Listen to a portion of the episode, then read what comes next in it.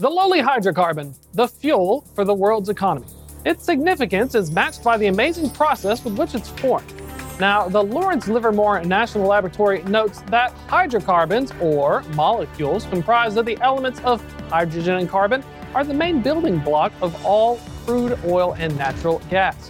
Furthermore, geologists and geochemists believe that nearly all, or if you're thinking about it technically, 99%, of the hydrocarbons in commercially produced crude oil and natural gas are formed by the decomposition of the remains of living organisms which happen to be buried under layers of sediment in the Earth's crust, a region approximately 5 to 10 miles below the Earth's surface.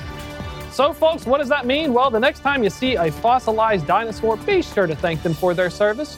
But what happens when this amazing miracle of pressure, time, and geology it gets expensive?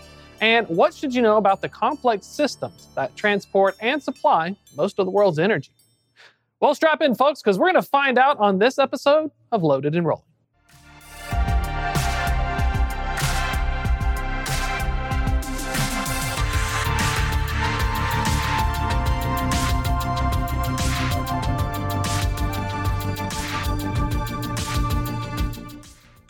Welcome to Loaded and Rolling, folks. I'm your host, Thomas Waston, and fuel prices have been the talk of the town for the past few months.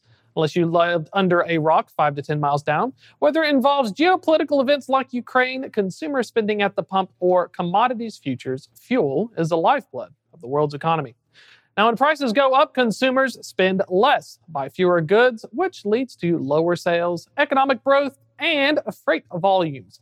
Understanding fuel, therefore, helps us understand many other parts of the economy. But what happens when energy prices rise and ordinary people start paying more attention to what fuel prices are doing? Well, that's what I hope to answer with my next guest. Joining us to talk about those fuels and their impact is FreightWave's very own journalist and oil market expert, Mr. John Kingston. Now, John has an almost 40-year career covering commodities, most of the time at S&P Global and Platts, but he happened to create the dated Brent benchmark, now the world's most important crude oil marker. Welcome, John. How you doing, Thomas? Thanks for having me. It's good to have you on. Uh, I know there's a lot going on in fuel, and just to, to start for those folks who don't aware, how did you start getting into the oil and the commodities? What's some of the history of, of how this all came to be? Well, I, I left the general newspapers uh, in 1980 to join a publication called American Metal Market, which is still around, been around for about 135 years now. Uh, it covers the metals and the steel industry. And I was there four and a half years and then decided I wanted to make a move. And I, I had heard of Platts. I, I knew that it was well respected and uh, actually saw an ad in uh, the New York Times. The, the, the, the Sunday New York Times used to have this big help wanted section that was the absolute go to place for finding a job back in the day. Uh, and I saw, I think I was already looking at McGraw Hill. You know, McGraw Hill eventually morphed to become S&P Global. I was already looking at McGraw Hill for opportunities. Then I saw the Platts ad and I said, I think that's for me. So I joined Platts in 1985. We were probably not 100 employees then worldwide. And now I, I don't even know how to measure it because they're, they're, they're part of the whole big com, uh, commodities unit of S&P Global. But even before they merged uh, with um, with IHS Markit, they were up to about probably 14 to 1500 people. So, uh, and when I left, it was well over a thousand. So it was great to be there and see this tremendous growth. And how does, we're talking about oil and commodities, a lot of people understand the price they pay at the pump, but how important is this commodities movement and, and what does it do in terms of trying to understand oil? Well, it, it's extremely important. Uh, look, the, when when when markets, let's talk about diesel because this is where our audience is, and this is what I mostly write about. Um, there is a ultra low sulfur diesel uh, more, uh, contract traded on the CME Commodity Exchange that has morphed over the years. It used to be a heating oil contract. In fact, it was kind of like the original oil contract on the old NYMEX. NYMEX is now owned by CME. Um, and then as as heating oil and diesel specs kind of combined to, to make uh, you know a clean fuel on both sides, it really became a, a, a ULSD ultra low sulfur diesel contract. So that can have tremendous volatility. And in recent months, it has had tremendous volatility. Last week, it had tremendous volatility. I mean, we, we are clearly in the middle of a market that is uh, just we just really haven't seen in a long time. Um, and so you know the movements that go up you know seven cents one day and down nine cents the next day are not going to show up at the pump on a day to day basis, uh, but over time they will. If the uh, uh the ultra low sulfur diesel price on the CME is at 350 and it goes down to 275 over a course of like six weeks, yeah, it might get there by you know huge swings, dropping a lot one day, up the next, down the next, up the next. But as long as it gets there, eventually the price at the pump will reflect that. There is no firm timeline how long it will take. I know that yeah, people say, well, it takes six weeks. I, I just really don't like that formulation.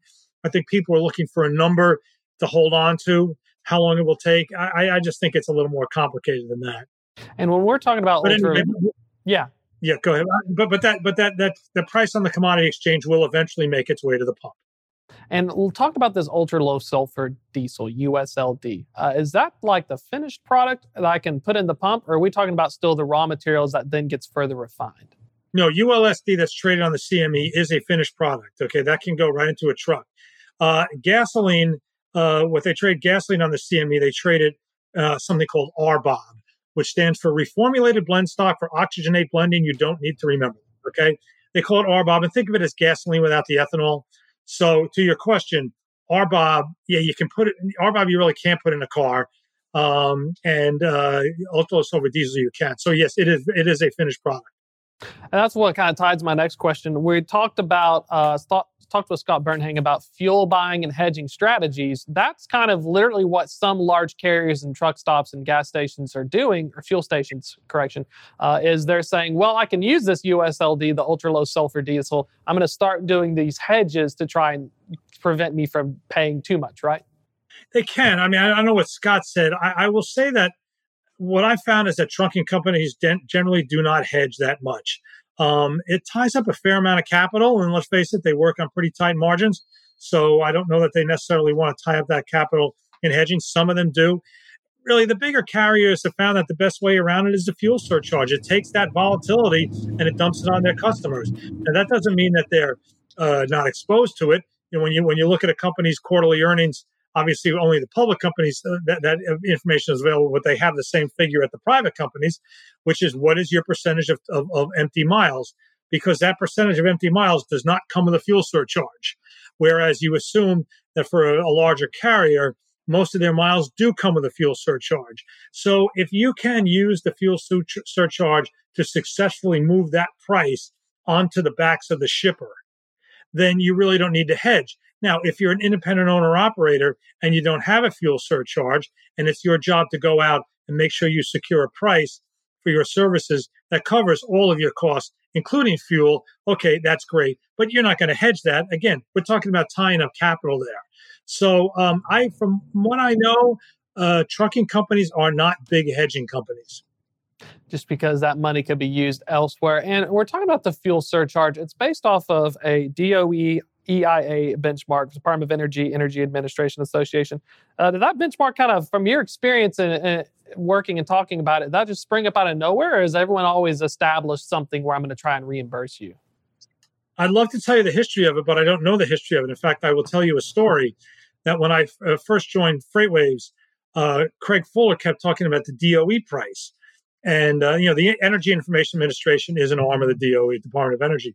And he kept talking about the DOE price. And I thought, what is he talking about? I mean, I've been in the oil industry for all these years, and I've never heard anybody really particularly give a give a damn about the weekly average retail diesel price that the Department of Energy pushed out. And then he ex- explained it to me. He says, This is the basis for fuel surcharges. And I said, Oh, okay. Now I understand why you talk about it all the time. Because I didn't know. I really didn't know. So I cannot tell you what the genesis of it is.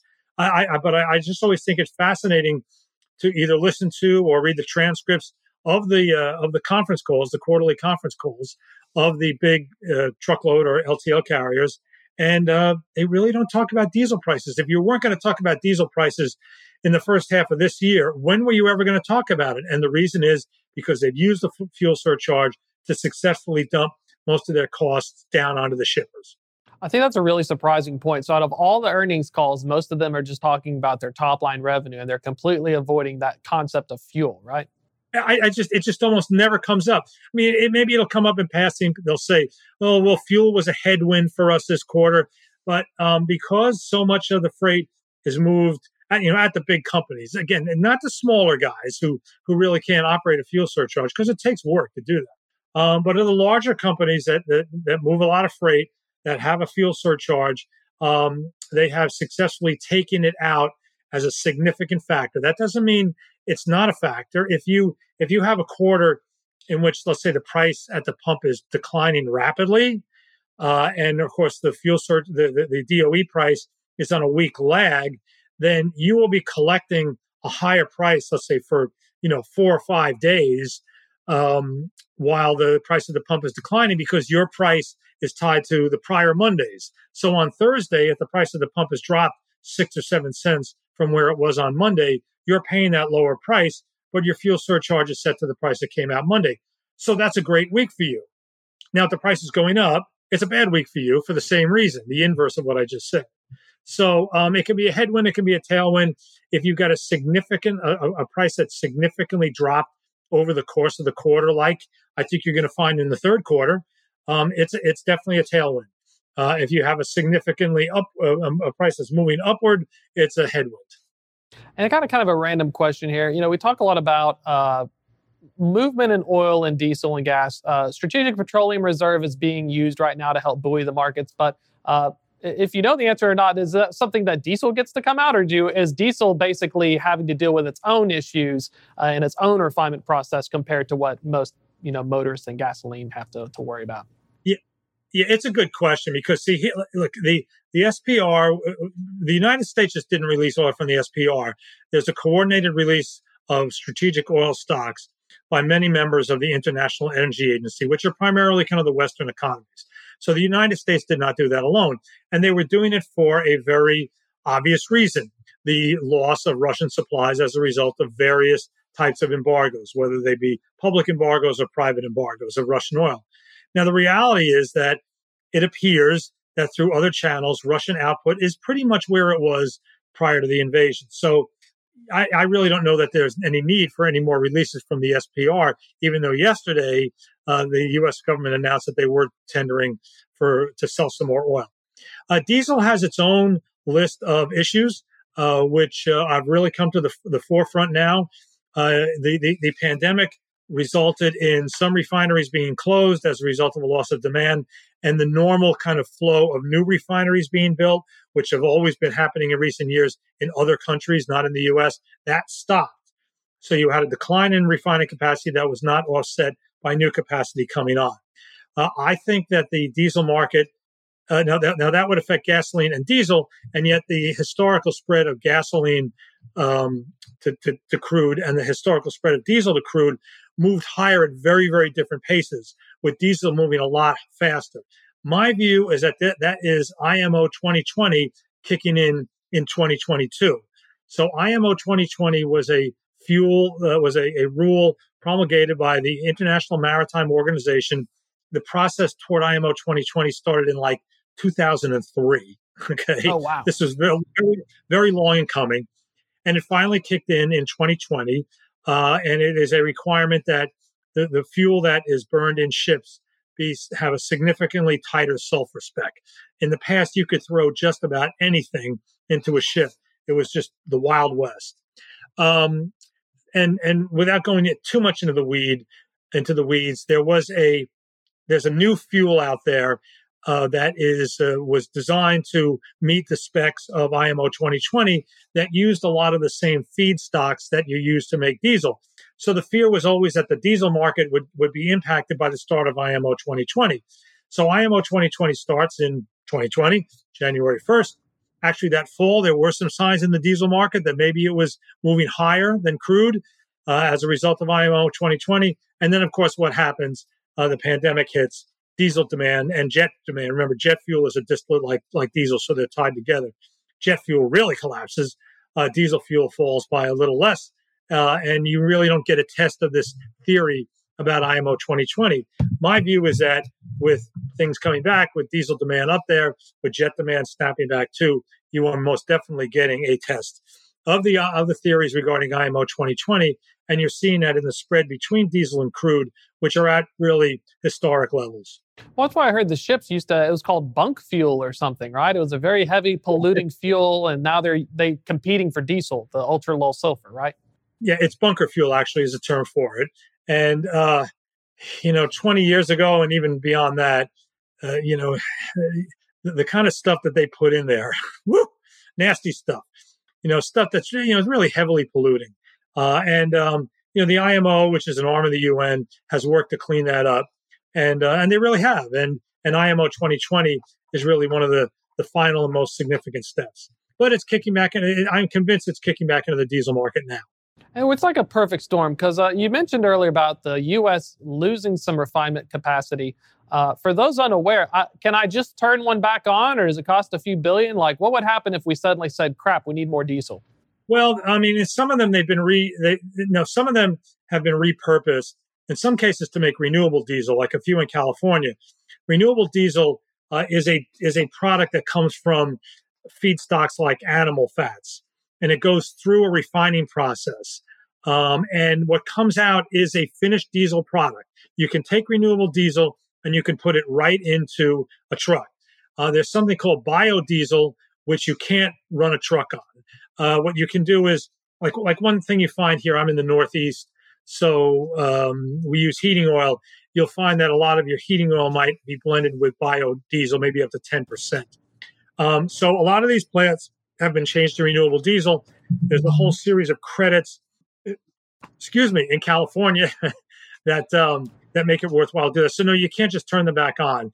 Uh, there are some that they've tried to do recently.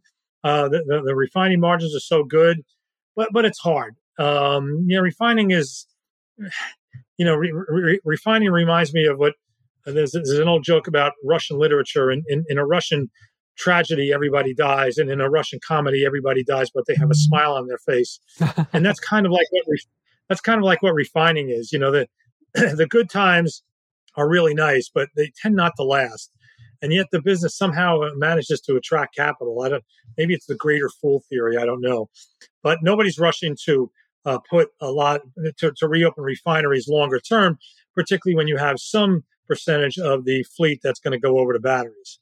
I was I'm kind of curious about. So we have a situation where there's an energy crisis in Europe now. Uh, diesel is getting competition not only from trucks but potentially uh, power plants and stuff, right? I think you mentioned earlier as you were writing that uh, Germany and other European countries are considering using that diesel to get through the winter, right? Well, that's that's that's always the possibility that if natural gas gets so expensive that you can use diesel uh, or diesel or diesel-like fuels as a heating fuel instead of natural gas um, and uh, as a heating fuel, or you can use it to, to generate electricity. Though, though there's a heavier product called residual fuel, also known as fuel oil. You'd probably turn to that, but you could turn to diesel as well. So yeah, no, I mean, diesel is definitely a fallback on natural gas. Natural gas in Europe is, I would say, right now the most important commodity market, at least on the energy side in the world, as we're seeing the Western companies trying to uh, Western companies trying to get away from Russian gas and um, so uh, where was I going with this? So yeah, so diesel diesel could be their fuel to the rescue, which would push up the price of diesel. I think there was a guy uh, from Credit Suisse he had talked about, put a good theory where it was Russian natural gas that was cheap, fueled German industrial exports, and then the U.S. bought a bunch of it. So it's a cycle where this fuel and this energy situation has played such a pivotal role. Now with the geopolitical stuff, uh, is there the opportunity that prices may go down on their own, or do you think we're kind of in a systemic long haul because our way of doing things is kind of out of whack? I, I just don't know. I mean, this is this is un, this is uncharted territory. I would say that um, Germany has managed to put a fair amount of gas into storage ahead of schedule, uh, but you know you can only put so much into storage. I definitely do think that prices have benefited from the releases of the SPR. They've been as high as a million barrels a day uh, you know, it's it, it's almost like a new country came online with with exports of a million barrels a day. Believe me, that's a lot of exports, uh, and so that's going to wind down. Uh, SPR numbers are at their lowest number in a long time, and um, I don't know what's going to happen. It, it, you know, the, the, the Europeans have tied themselves to Russian gas supplies in part because it was there and there was lots of them and the Russians kept saying, you know, we are reliable suppliers. You can count on us. Uh, and the Germans certainly believe that. I mean, nobody anticipated the Ukraine invasion. So um, I, I, don't want to make any predictions. Um, as as as uh, Dan Quisenberry, the famous baseball reliever, said, "I have seen the future, and it is much like the present, only longer."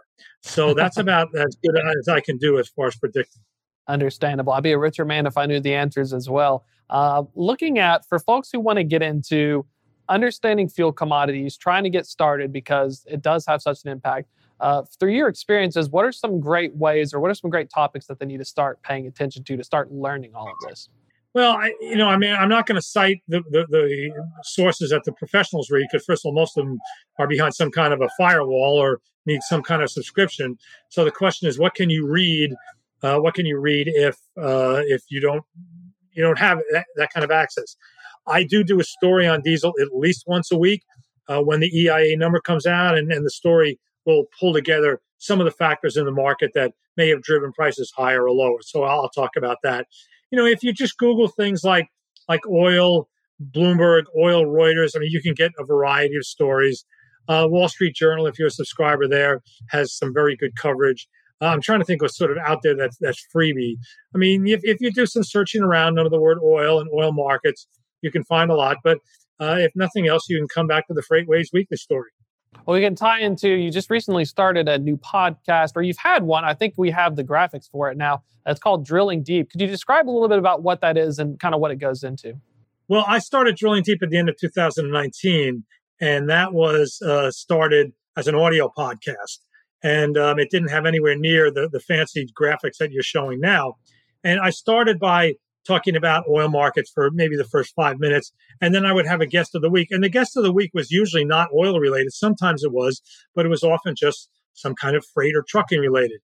Um, I realized a couple of months ago that having an audio podcast at FreightWaves uh, just doesn't cut it because we I was the only audio only podcast, and we've got all the offerings there on FreightWaves TV. And I realized that for me to really kind of get more of an audience, I had to get on FreightWaves TV. Uh, so we've done the taken the steps necessary to turn it into a video podcast or video show, and it drops every Friday at two thirty. And of course, it's available on demand at any time. And for folks who are interested, you've been doing it since 2019 as well. Any current guests or previous guests you recommend to kind of uh, get your feet into it and uh, check it out? Well, well, well, oil related or just in general? Uh, let's do with first oil and then give me one or two general. I'm trying to remember the last good oil analyst I've had there. I can't really remember. Um, I just uh, I, I, just interviewed a guy named Matt Harris, who's the president of Pathway Leasing. We talk about truck leasing, um, and I had him on on Drilling Deep when it was audio only.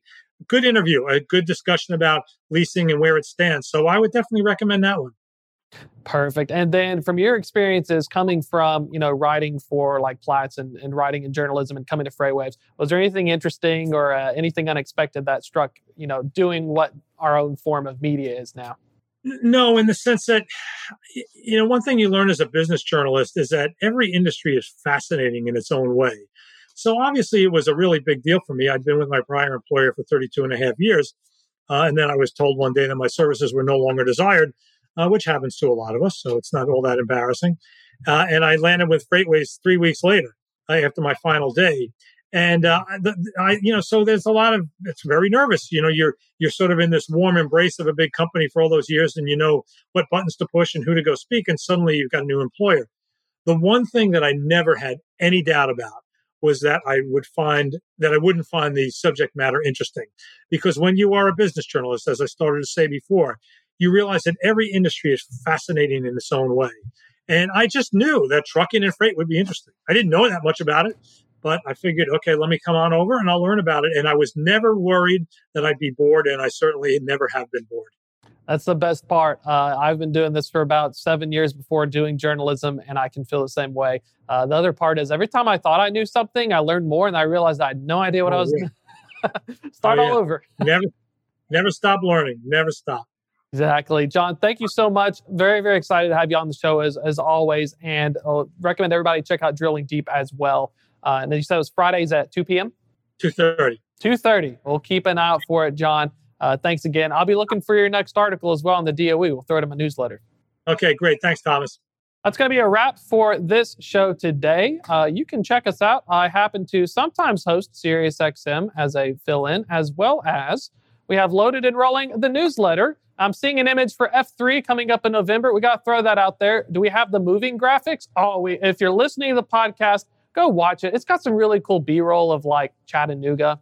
I, I don't always like to, to give compliments, but uh, it, it's super fun. It even has a yacht in it. So, uh, those of you want to check it out every uh, Wednesday night and Saturday morning, loaded and rolling the newsletter. We also have loaded and rolling the TV show podcast extraordinaire, which you're listening to right now, and that comes on at 1 p.m. on Tuesdays. So, been a, been an absolute pleasure. Hope this was very helpful for everybody. Catch us next week, and in the meantime, keep it classy.